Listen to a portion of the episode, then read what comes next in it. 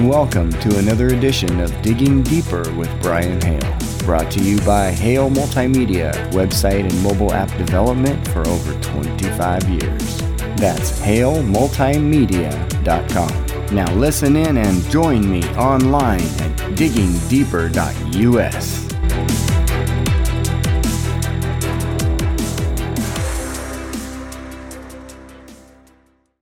Something is wrong with our system of education. But what is it?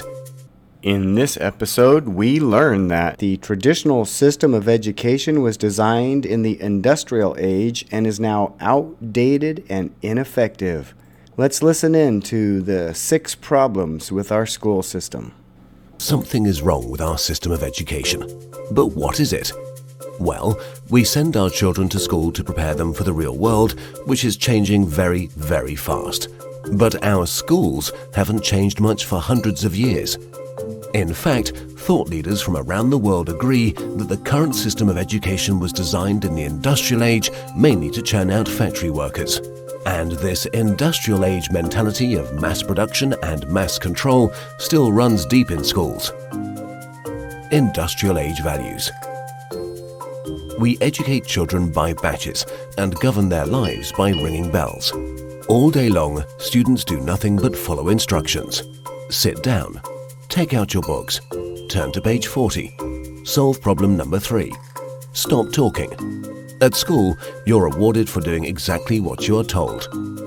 These are industrial age values that were really important for factory workers. Their success depended on following instructions and doing exactly what they were told.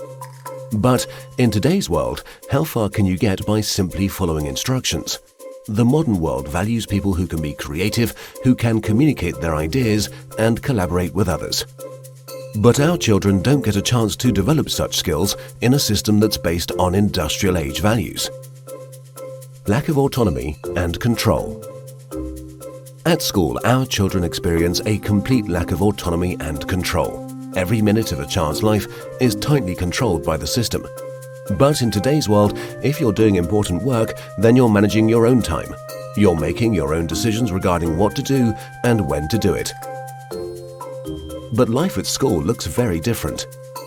The system is sending a dangerous message to our children that they are not in charge of their own lives. They just have to follow whatever is laid down instead of taking charge and making the most of their lives.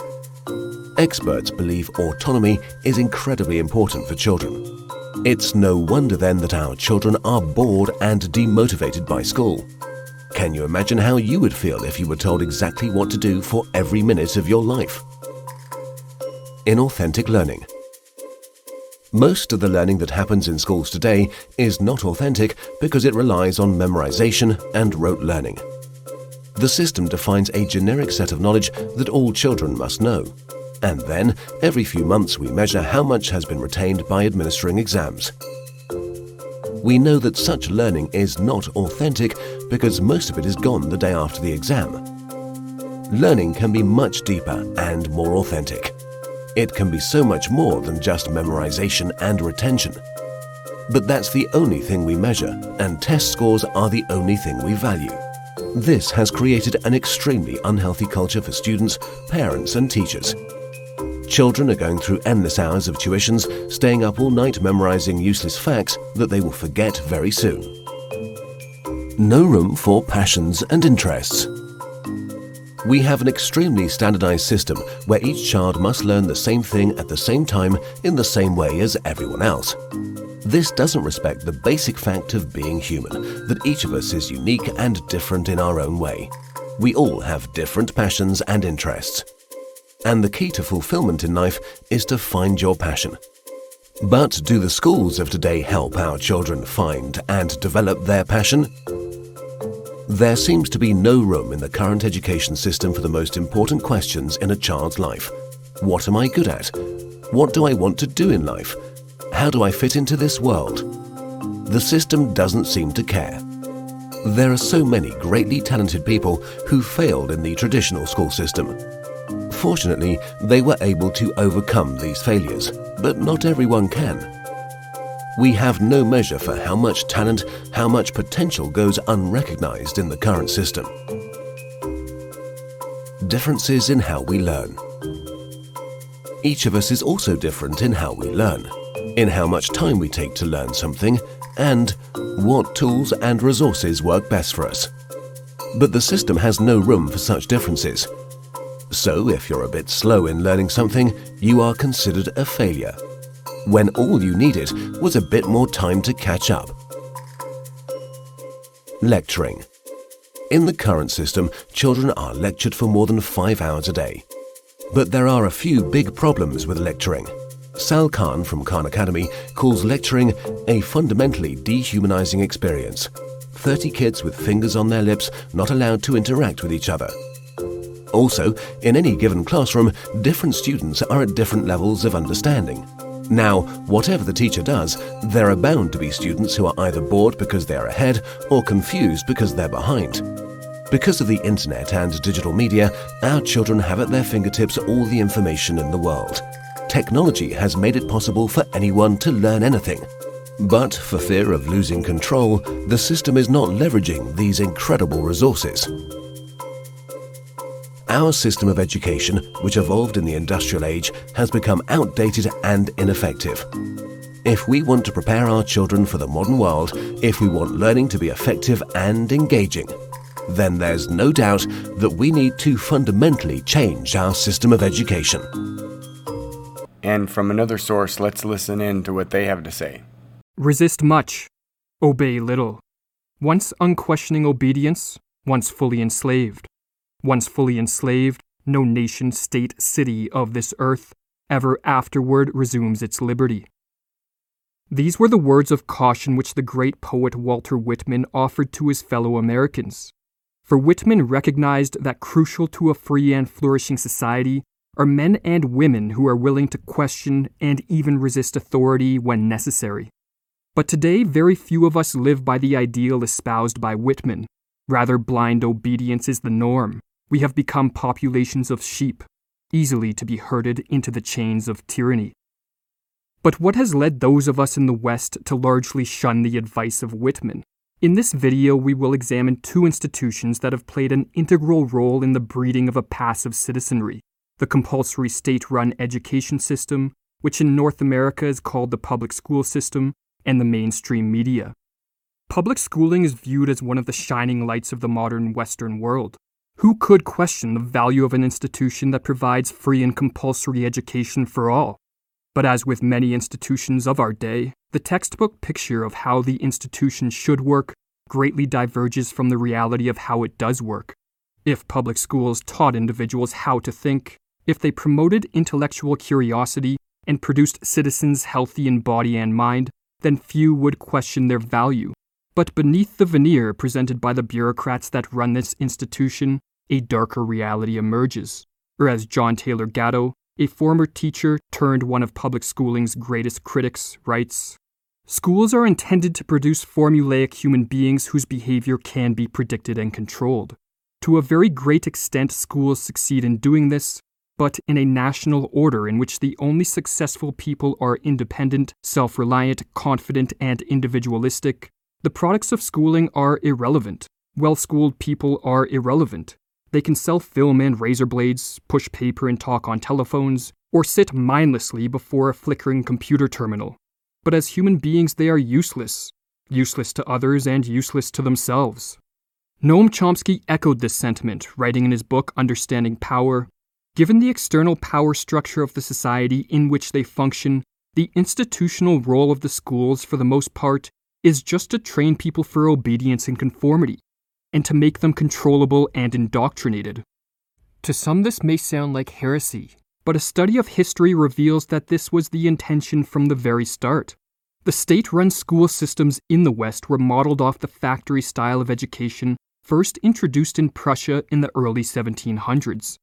What shocks, writes Gatto, is that we should so eagerly have adopted one of the very worst aspects of Prussian culture an educational system deliberately designed to produce mediocre intellects, to hamstring the inner life, to deny students appreciable leadership skills, and to ensure docile and incomplete citizens, all in order to render the populace manageable.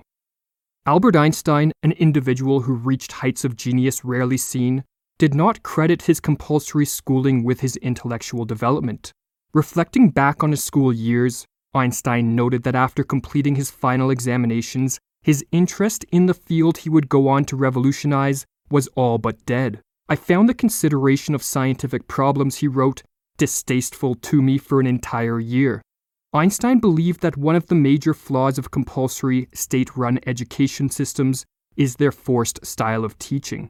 It is, in fact, nothing short of a miracle, he wrote, that the modern methods of instruction have not yet entirely strangled the holy curiosity of inquiry. It is a very grave mistake to think that the enjoyment of seeing and searching can be promoted by means of coercion and a sense of duty. After well over a decade of indoctrination in the school system, few emerge with a great thirst for knowledge and a curiosity toward the many mysteries of the world. Instead, as Bruce Levine writes in his book Resisting Illegitimate Authority, by the time a student graduates, they have been bred to be passive, to be directed by others, to take seriously the rewards and punishments of authority, to pretend to care about things that they do not care about, and that one is impotent to change one's dissatisfying situation. But if our schooling cannot be relied upon to generate the critical and curious minds needed to protect a society from the actions of corrupted authorities, can the mainstream media play this role? While there has been an increasing skepticism toward this institution in recent years, distaste and distrust toward the mainstream media has a long history. I have given up newspapers, wrote Thomas Jefferson, in exchange for Tacitus and Thucydides, for Newton and Euclid, and I find myself much the happier. Nietzsche, one of the most intellectually free and curious minds of history, was also no fan of the mainstream media. Sick are they always, they vomit their bile and call it a newspaper. Richard Weaver, a professor at the University of Chicago in the first half of the 20th century, found it ironic that while we have freed ourselves from the earth centered view of the cosmos, we have all the while dove headlong into an illusory view of the world created by the mainstream media. And while Weaver focuses on newspapers in the following passage, as they were the dominant medium of his day, his words are even more applicable today where modern technology offers far better tools for the manipulation of the masses. A great point is sometimes made of the fact that modern man no longer sees above his head a revolving dome with fixed stars. True enough, but he sees something similar when he looks at his daily newspaper. The newspaper is a man made cosmos of the world of events around us at the time. For the average reader, it is a construct with a set of significances which he no more thinks of examining than did his pious forebear of the 13th century think of questioning the cosmology. But why does the mainstream media so often choose deception over truth? Noam Chomsky, in his book Media Control, suggests that, like many politicians, the mainstream media is dominated by individuals who adhere to an elitist ideology.